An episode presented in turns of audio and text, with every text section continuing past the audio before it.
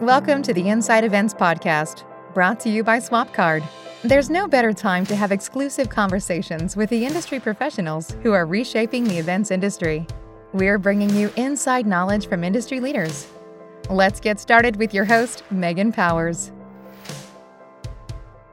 Hello, hello, and welcome to episode 13 of the Inside Events podcast by SwapCard.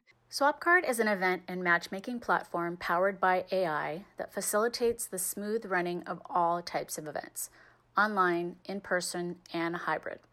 SwapCard stands with the Black Lives Matter movement and will continue working with Black event professionals to amplify their voices. This is lucky number 13, a show I'm super excited about. It is the kickoff for season two, and we have two very special guests. But before I introduce them, I am your host, Megan Powers, and I uh, my company is Powers of Marketing, and we provide strategic communication, consulting, strategy for small to medium sized businesses, sometimes to universities, and I will share that here in a second um, in relation to one of our guests. I do want to say if you have any feedback for us or would like to be a guest on the show, please reach out to us via our Twitter account. It is at the event profs. Okay. I said this episode is going to be special, and our guests are special.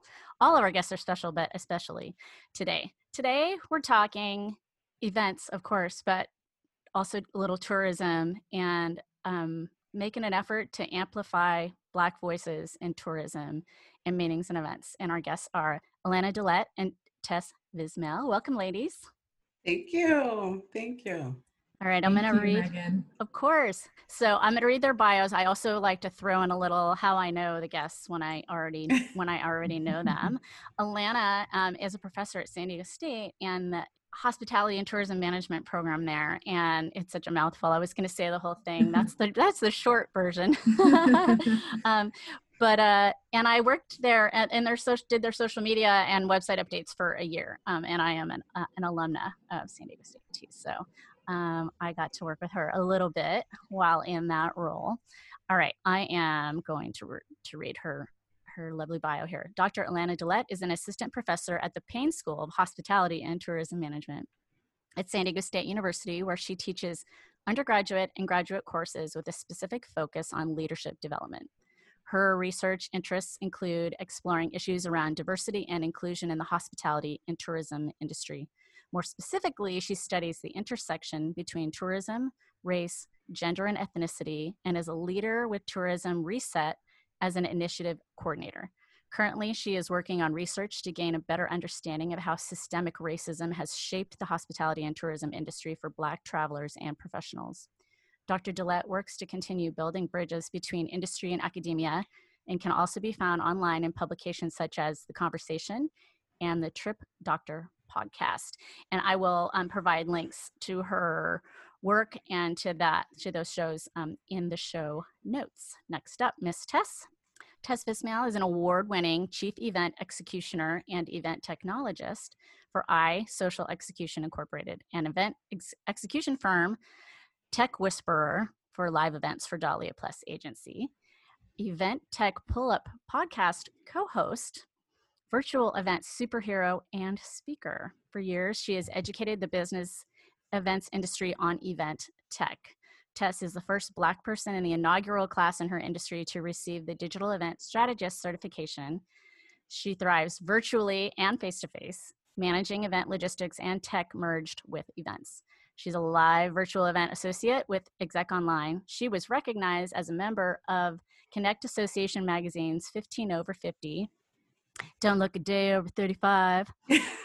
this honor highlights the top professionals in the event in the events industry. She's a certified meeting professional, digital event strategist, and stage manager for TEDx Peachtree for the last nine years. And I know Tess because, well, she's awesome, and I'm an event tech geek too. So we've worked just sort of in tandem, I think, at trade shows and stuff. And then I got the chance to work with her um, as a guest, as a guest geek on a on Dahlia's team. and we'd had Dahlia um, was on episode 10, I think. So um not too long ago. Yeah, pretty recent. So the last four shows of season one all had to do, not surprisingly, with going online with your events.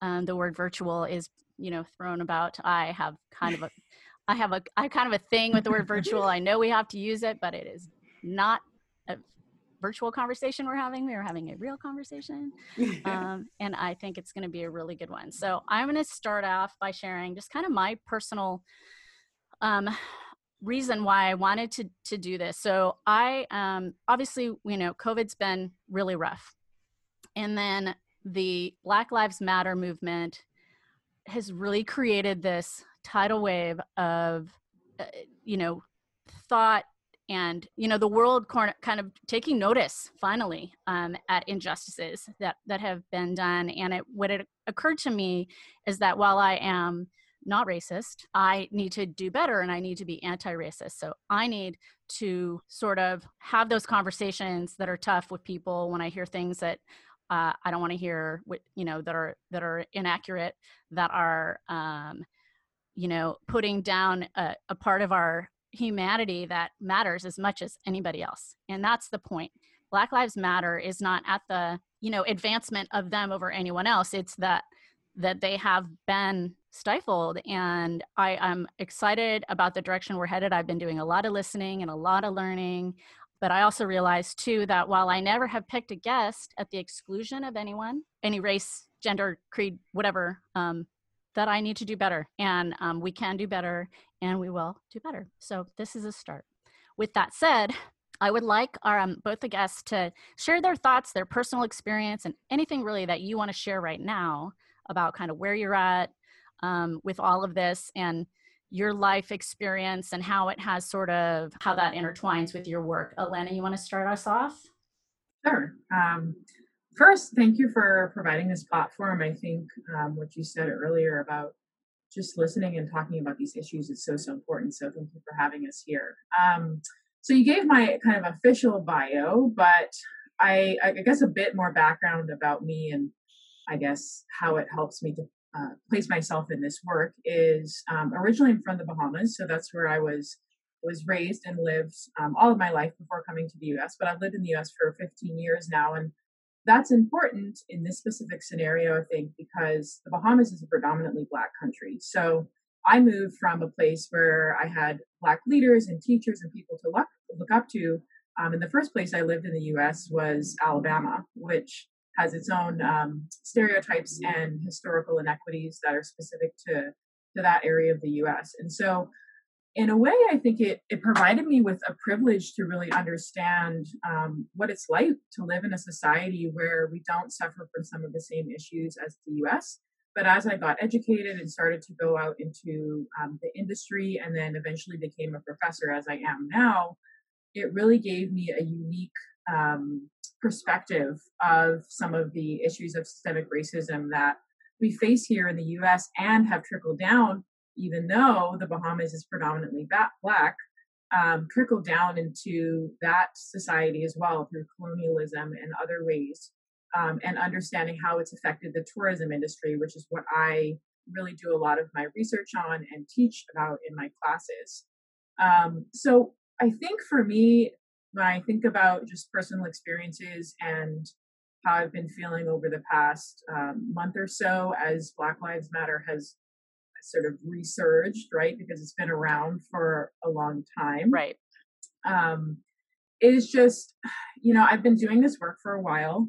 And at first it was it was disheartening because I think a lot of hospitality and tourism professionals that I run into, or even just people in general, we we all think of our industry as fun, right? This is the fun industry and it is um, because a lot of what we do has to do with creating experiences um, for people who are seeking leisure and seeking happiness.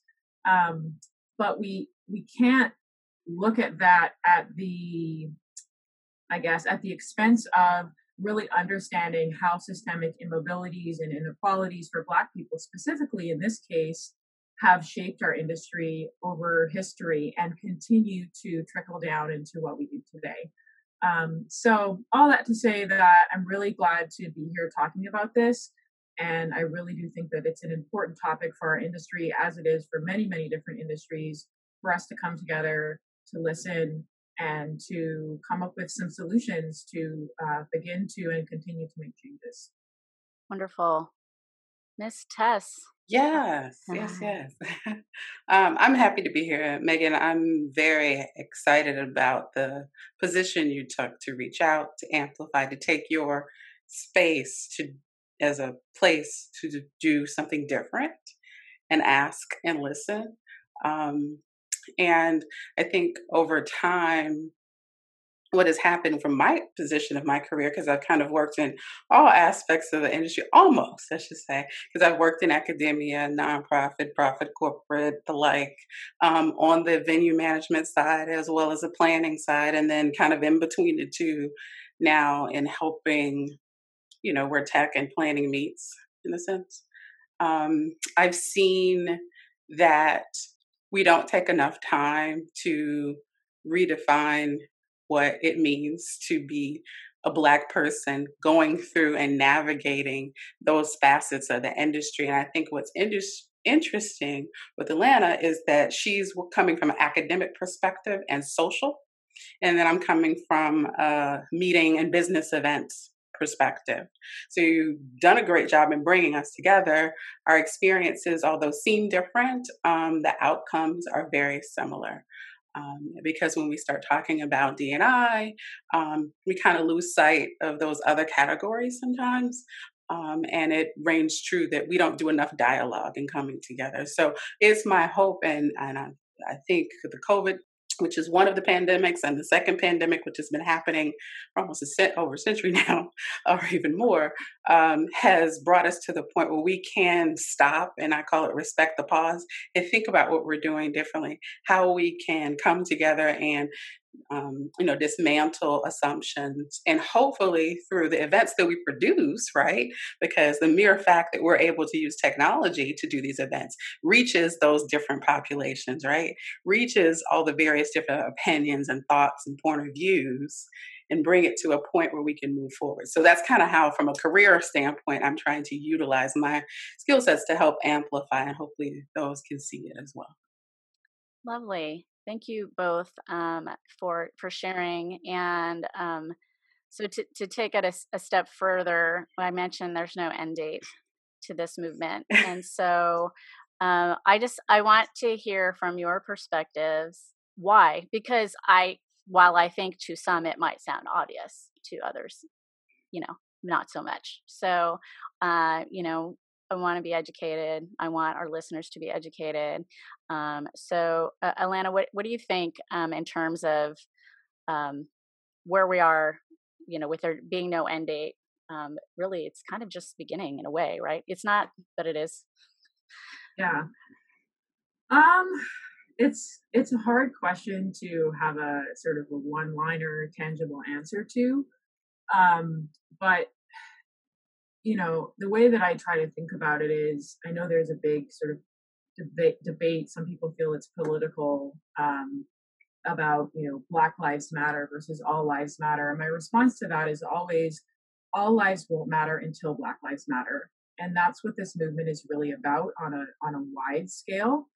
And I think when we really consider why we are even having to say Black Lives Matter, there are you know it's it's hundreds of years of systemic issues that have been um, steeped into the makings of this country literally the physical makings of this country in many ways. So they're extraordinarily deep rooted and and because they're so deep rooted they're they're sometimes very difficult to see. And i think that's why it's taken us so long to get to this moment where we see see an awakening amongst um, many, many different people, white people in particular, who are now like, wow, I finally get it. Um, and so if it's taken us this long to, to get to this point, I think that kind of speaks to why there, there really is no end date. And the movement speaks to Black lives, but also it speaks to equality and justice for all. And and that's not what this podcast is about today, but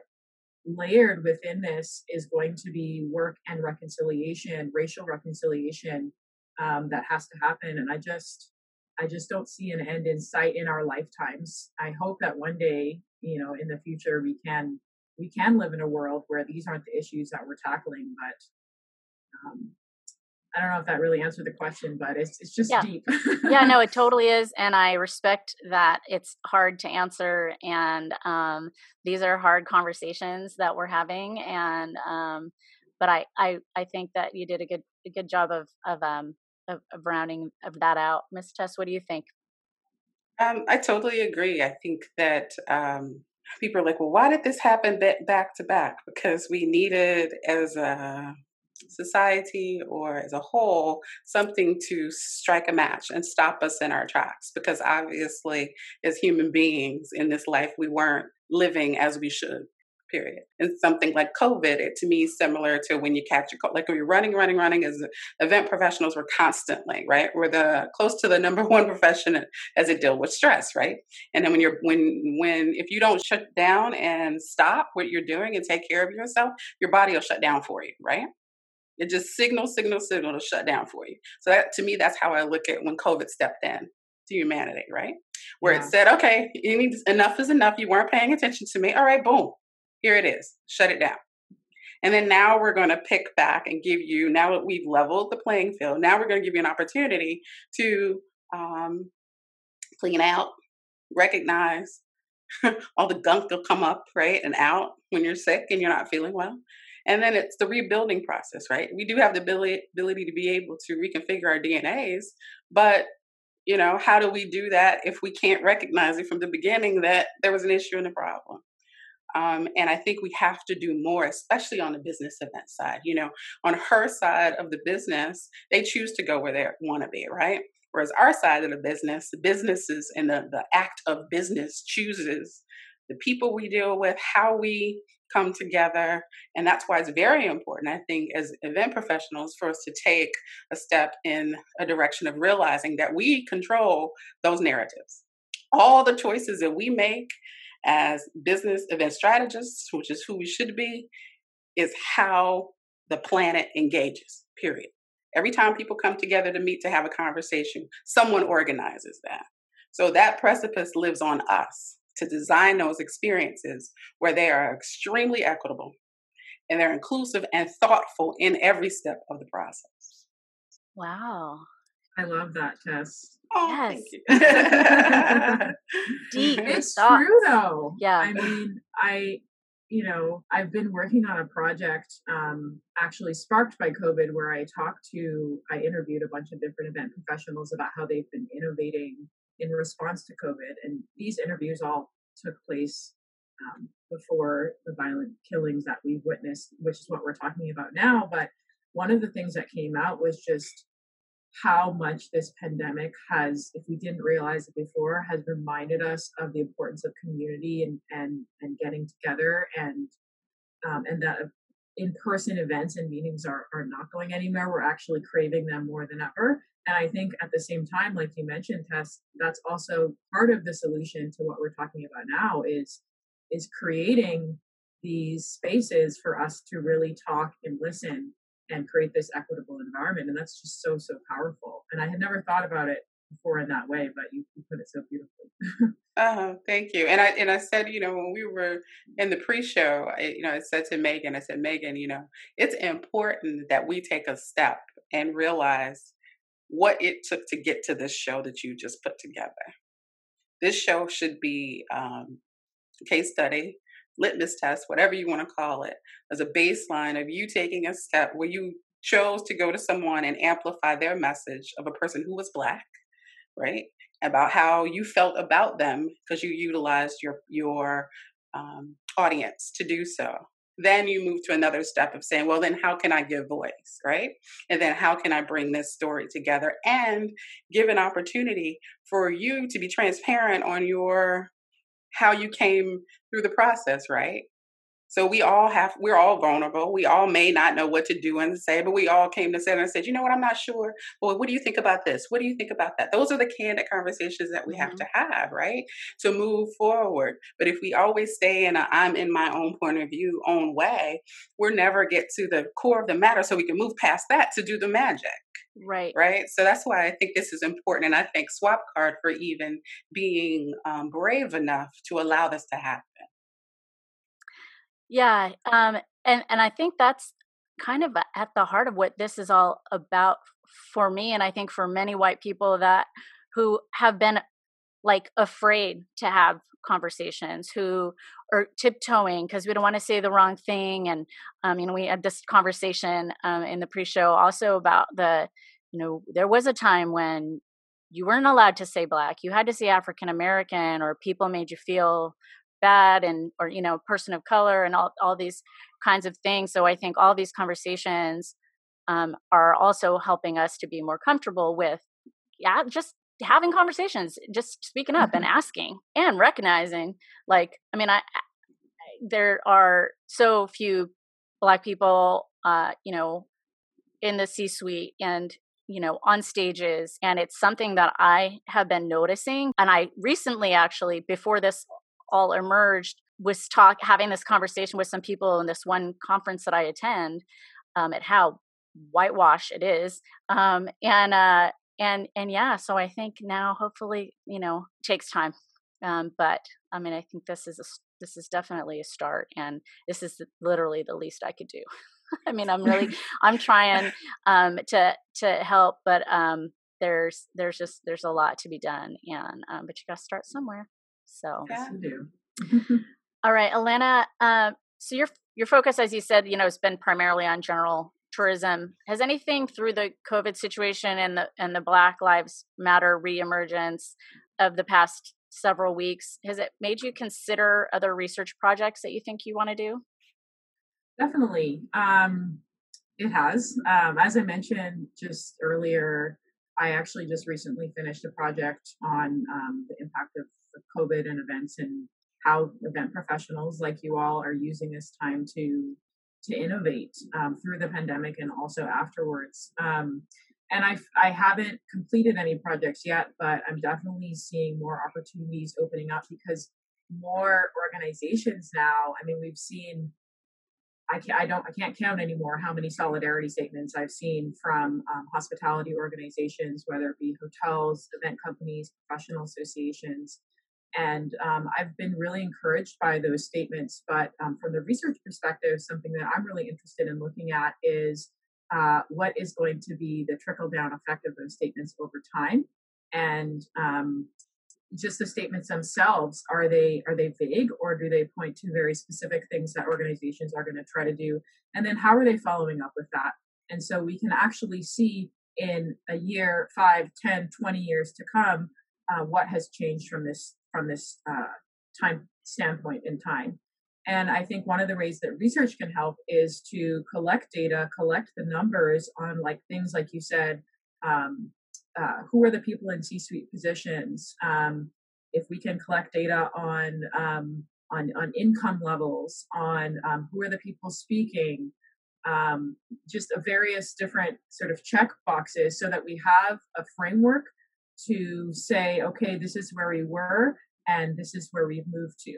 And so um, I'm really hoping to partner with some organizations that have put out solidarity statements and want to do this kind of work. And then beyond that, I mean, first and foremost, I'm an educator, right? So I, I really take my role seriously in making sure that in my classrooms and with my students, I find ways to educate them about these issues and how they can deal with them because they're going to be the leaders of the future. And so I do really think that above and beyond um, a lot of even what we're doing in the profession, it's really important that we make sure that we're educating our future leaders to be inclusive and equitable and uh, and really care about the stories right because i think mm-hmm. data and numbers is important but i also really think it's important for us to know the stories so, as an organization, I mean, simple things you can do to start. Maybe you can't fire everybody in your C suite and rehire, but you can ask the Black employees that you do have what is their experience like? And find ways to um, sort of change from within, I think is really important. So, that I sort of yeah. babbled on but no no no no. Awesome. All all all amazing. Yeah and i forget because because i i you know i did my master's thesis and on you know in the event space um, that's where my head always goes to but you're a teacher you're teaching so obviously that's part of it and um and super important clearly um especially now especially right now in yeah. this moment while they're students, while this is going on, to help them then move out and into the industry and and be better and be yeah. you know um yeah i love it. It Tess, is. it's it's so important.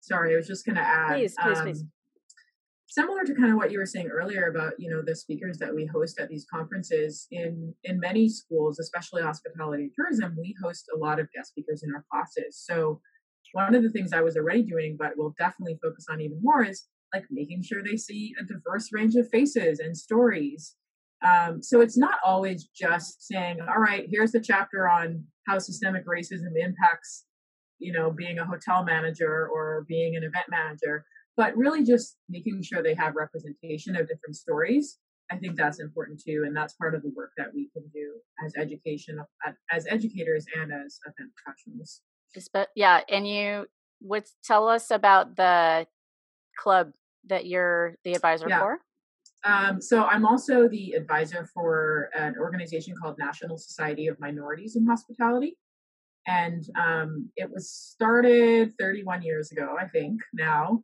um, and it's an it's a national organization. They have chapters all around the U.S. and um, their main goal is to support and increase representation of minorities in hospitality. So there's there's already a framework out there, and and we've already been doing a lot of the work with them. So I think this just gives us a springboard.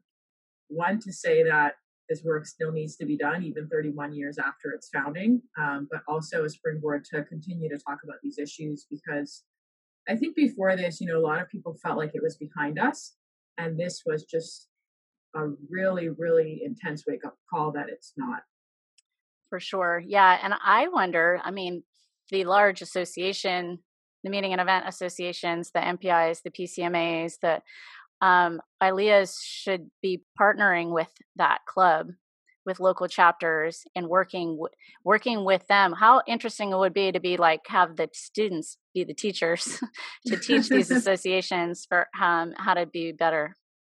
Yeah i mean i would love that. So if anybody's listening out there um, i know that we have a lot of partnerships with the bigger hotel companies that have um, established um, a lot of them have established dni programs and whatnot i I know the struggle for educators as as it with regards to connecting to event professionals has been the event profession is a bit more fragmented than the hotel um, industry. So, but we have a lot of students who want to get into events. So we would definitely love to see that. And I think this organization would be a great start if anyone's interested. Yeah, for sure. Okay, Tess, um, how do you think that non-Black event professionals can help to amplify Black voices in the meetings and events industry? That's such a loaded question. I know it is. um, I have faith like in to, you. I have faith no, in you. One sentence or less. I know, right? So I want to answer that, but I want to also add to the conversation that yes, please. You all were just having, yeah, yeah. which is that there is also the National Coalition of Black Meeting Professionals. Right. So on our side, from a business event side, and I know we talked about it pre-show. So um, on the precipice of coming from our our side of the business, um, I'm I am taking an active role in bringing the entities together to talk about how all of the organizations like Destination International, like MPI, like Connect, who have already made statements and have already made long term commitments to the coalition, as we call it the coalition, right? Right. Um, and are putting action to the statements that they have already and beginning to collect data uh, on the from the coalition's perspective and bringing in her piece and hopefully having her at the table as well with the initiatives that are happening because they have an entire you know student internship program. It's like they're it's mirroring right? So how can we bring social and business events together for the higher purpose? Because you have um, we're servicing different you know yeah servicing the industry as a whole, but just a little different because you got convention, you have CVBs are part of it. In addition to planners, you've got um, Black business professionals who are sitting in roles within the hotels who are members as a member organization. Um, so uh, Jason Dunn, the chairman of board, and uh, Marlinda uh, have been doing a wonderful job in leading the organization into another uh, sector and have three to five year commitments from those institutions that we've been talking about. Fantastic. Yeah. Well, and I want I'm gonna do well, let this let's let this simmer for a little while, and then I'll, I want to have them on and see how how it's going. Yeah, sure, sure, absolutely. Yeah. Um, but to answer your, I know it's a loaded question. These are, just answer the best you can. Obviously, it's no these are all hard. No. Uh, well, we're not solving little... all the problems of the world today. No, so no, we're no. clear. No, but no, and I think uh, it's really truly what I mentioned earlier is utilizing the experiences that we had in building this show um, in what they're doing. You know, you took a step. You you did an in, you know you looked inward. You saw. You said, "Wait, what do I need to do different? What are my resources that I have to do what I can within my space?" Then you asked the questions. Then you took action together, and not made assumptions and, and came honestly. And I think the biggest thing um, that white people can do is to come sincerely in any aspect of any person that they know. Um, because it can, it will immediately come across as an opportunist position if they're not coming from their heart space. Um, and then, especially right now, you know, with what I've seen with myself and others, um, Black professionals, especially event professionals, are under a lot of pressure. You know, you've got COVID pressure, you, people who've lost completely, you know, our whole industry collapsing, who's lost everything. And then you have this added on where people are asking you a thousand questions and pulling and tugging and what do I do? How do I, uh, everything, I'm sorry, everything. Right. Think about how you would want to be treated and to be and and help, right? And you want to do it from the internal perspective. If you start from in to out first, you shouldn't have any problems because people will be able to see you and if they see you for who you are, and then the work can begin. So that you know, those would be my things, and that should run the gamut no matter what it is, from the top to the bottom, bottom, top, middle, across. It should be those steps. Taking the initiative to express the need from our perspective that your voices are amplified. Correct. Yeah. Within your own resources, whichever, yeah, and the powers that, right, right, whatever you think that you can affect, or if you have resources to help affect something else and connecting people, but you have to do it first. Because if you don't acknowledge and you're coming from a perspective of, like I said, or it comes across as you being an opportunist, right, then that's where the pause. That's going to be like, no, right, yeah. yeah. Well, and it's interesting. Um, I, I I've heard some excuses, reasons whatever for why there are fewer diverse people on stages uh i just this is not the people i know. It's like well that's not i mean that's my excuse in terms of me not looking outside my sphere but i don't i'm not running an event you know i'm not running i'm not like i don't eh, eh, so i again if i could if i could take a look and say well how can i do better? I think every single conference organizer can do some research, can reach out to who they know. Like I I mean, it's just it kind of boggles my mind how simple it really is to like just seek out people with with varying um, backgrounds and opinions and races and ethnicities and everything because it should be like you know like Alana said it should be equal all, across the board um, mm-hmm. so but for now we're amplifying black voices because that is that um, you know that is that is what's happening right now and that that's that's what we need what we and megan uh, and megan i don't want to stop you but just yeah, what you said what you what you said the next step of what you just did would just be challenging them and just right. saying hey this is a if you don't know it's okay well let me show you how and then if they don't take it at that point after they've been shown, then that's where the problem is. It's not the problem that you, you say you don't know. It's that when you say you don't know and then you've been shown how, right and you don't. Yeah. Well, yeah. and I think like at least what I'm understanding from this conversation that's really important is that allyship is going to be an, a necessary part of this process. Um, like Tess has been saying, you know, the same way that you reach out to us, using that as kind of like uh, a framework for how do you do this. And I think one of the things that this virtual life has given us is that people are much more open now to to responding and and coming on as a speaker or a guest with somebody that they don't know because we're all using virtual So right. there isn't the added barrier of, oh, well, do we live in the same city? And do I know you? And do I have the money to fly you here, XYZ? So I think we actually need to use that to our advantage to broaden our network so that when we are back in person, we do know, we do, we can call on a more diverse range of people.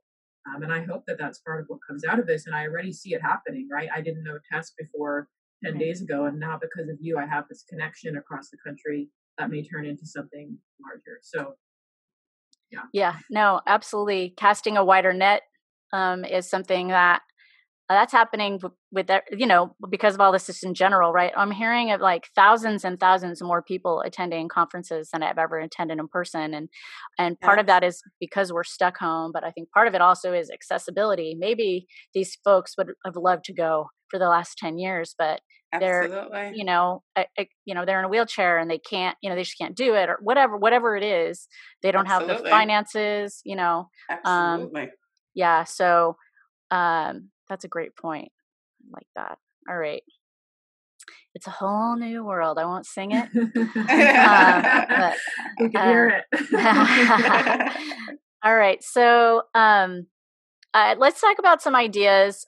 You know, we've kind of already touched on this a little bit, but just to kind of dig a little bit deeper. Conversation about how planners and suppliers can continue to keep the conversation going and and help to make in the word I use in the question is, you know, profound changes in events in travel and tourism because profound is what uh, that what I would like to see. I know it could take some time to get there. It's baby steps um, potentially, uh, but uh, Alana, have, have, you thought about this? Like, what do you, do you have any uh, any ideas?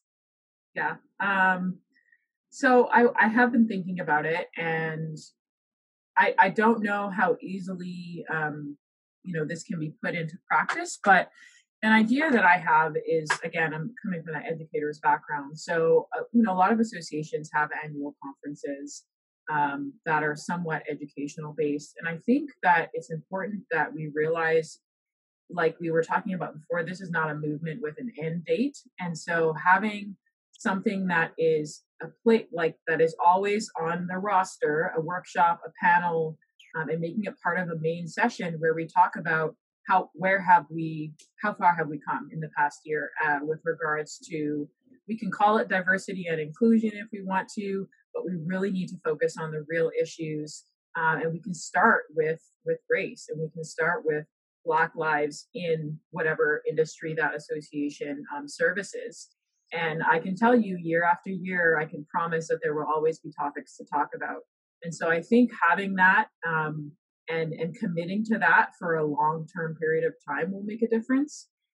Um, other things i mean again this is more from the research standpoint i kind of already said before but we need to put it out there. I mean what are the numbers of our organizations? Uh, i realize you know the argument is always well there's not you can't have 50-50 because 50% of the population is not black in the us and i understand that and I, I don't think that's what anybody's even asking for but you know, seeing what are the cultures embedded in our organization that are stopping people from moving from management positions to directors to C suite? Um, how are we seeing a trickle down effect? Because we already know that for women, that's an issue, right? We have a lot of women at a certain level, and then when you get up to a higher level, we see them dissipate. And I'm positive that you would see the same thing with regards to race and with regards to um, Black employees. So actually having numbers to back that up, I think is really important so that we can face the issue head on and be systematic about how we how we address it.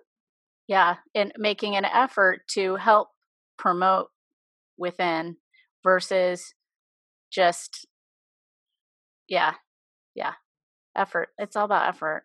It I mean, is it's uh and uh, and I know you hadn't told me I can go yet. But yeah, no, please. I was I was gonna add to um, yeah what we were saying. Actually, was gonna say a little earlier is just like the Me Too movement flew off the shelf in a, in a sense, mm-hmm. right? And everyone's head turned towards women, protecting women right? And then look in our industry, right? So then even with our industry on the business event side, Megan, you know how that went rampant, right? And you were they were talking about just we were talking about uh, sexual sex trafficking, right? Mm-hmm. Huge campaigns, huge money, dollars, efforts to try to change that within the hotel industry, right? So, so uh, along the same lines, you have to think about the shift has to happen. And I hate that shift and pivot word, but it's got to change. Something has to move. And now we've moved. It's the now how can we do something a little different within our space and you know i um, i'm not going to say the name of the organization because i didn't ask right but i'll give you this as a perfect example um, i was interviewed by an organization not long ago and right before uh, also was a part of a conversation uh, it's an industry professional organization uh, about these same topics. And it was kind of like what they were going to do. They were trying to ask the membership. Um, and I made it a point in that conversation to say, hey, it's not about all DNI. It's not about all pe- people of color. It's about Black people. That's the issue first. That's what I said. I left it there. I didn't move too much too further too much further. Then the recap around that conversation came out in public. And that recap was written with the B lowercase when they said black people. So I'm sitting here reading this, took offense for obvious reasons. And I took it upon myself, and this is before I read read the article that was about to be written about something I was doing. Right? So I took the, the time to reach out to the editor and say, hey, in so many words, I noticed you did this and this is a grave error, and this is why. And I get I cited articles for her to current articles for her to read, so she could go and take a look at what was happening. And her response back it was, "Thank you, I appreciate that. Thanks for bringing this to my attention. Our departments had been talking about this." Um, and we subscribe to the New York Times and Associated Press style guides. So in my mind, I'm saying what I said earlier, which is I'm bringing this to your attention because I'm going to assume you didn't know. And then I'm going to choose to educate. But then at that point, she says what she says, which means you had been talking about it and then you decided to go with. Well, there's a there's a uh, journalistic outlet, I'm going to call it, um, called the Brookings, and they had done an article uh, in reference to the movement around getting the New York Times and Associated Press to change to a capital B versus a lower B for Black people.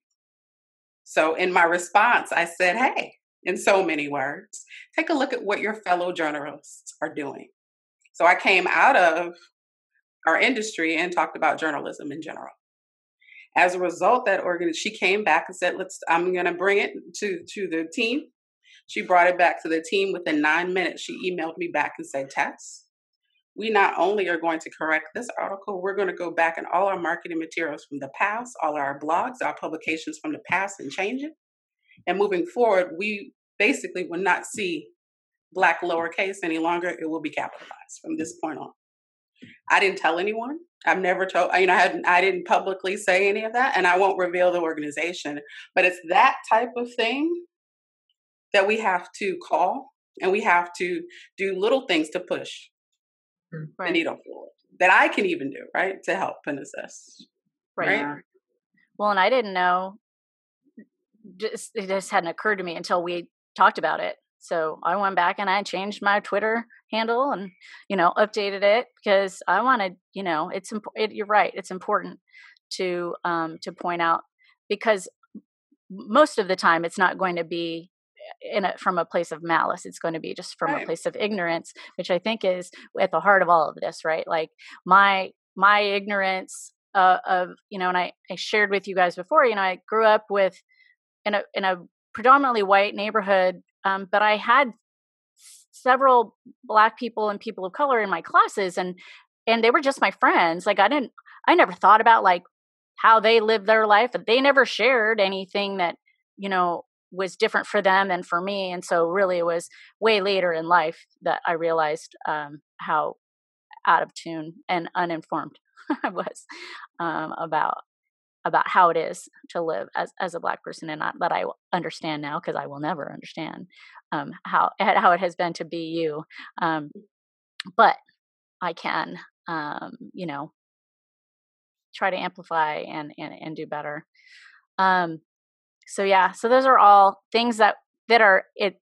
I mean, this could be listened to by anybody in any industry, right? Like this, this right. happens to be the space that we're in, but this is all applicable no matter no matter where you sit. So I think that's like a perfect. Unless anyone else has anything more you want to say, I think that's like the perfect way to to round well, out the show. The only the only other thing I would just yeah. say is that hopefully we can do more of these things. You know, um, when we ask the questions, you know, we're, we're as speakers or educators, right, as podcast podcast hosts, ask those questions that may be difficult you know, um, looking within our institutions, organizations, and hopefully we realize that it's us individually who make a change, just like our vote counts, right? Right. It's us individually who, through our actions, vote towards making Black lives as well as our entire community better and greater. And then, therefore, the ripple effect is life will be better. Right. For sure. Well, and speaking up in advance of things. Like I once once you look at a speaker lineup for an event, uh, that that it's too late. That train has left that station for the most part. I mean, they might be able to add, um, but if if we all let organizations know now as members, you know, we vote with our dollars, right? I mean, who we belong to. There are plenty of meeting and event organizations that we can all belong to. Uh, you know, if we as members let them know this is important to us in advance of of um, you know events being organized, then hopefully that will also help to to make change. Yeah, um, it's the small things I think that really matter.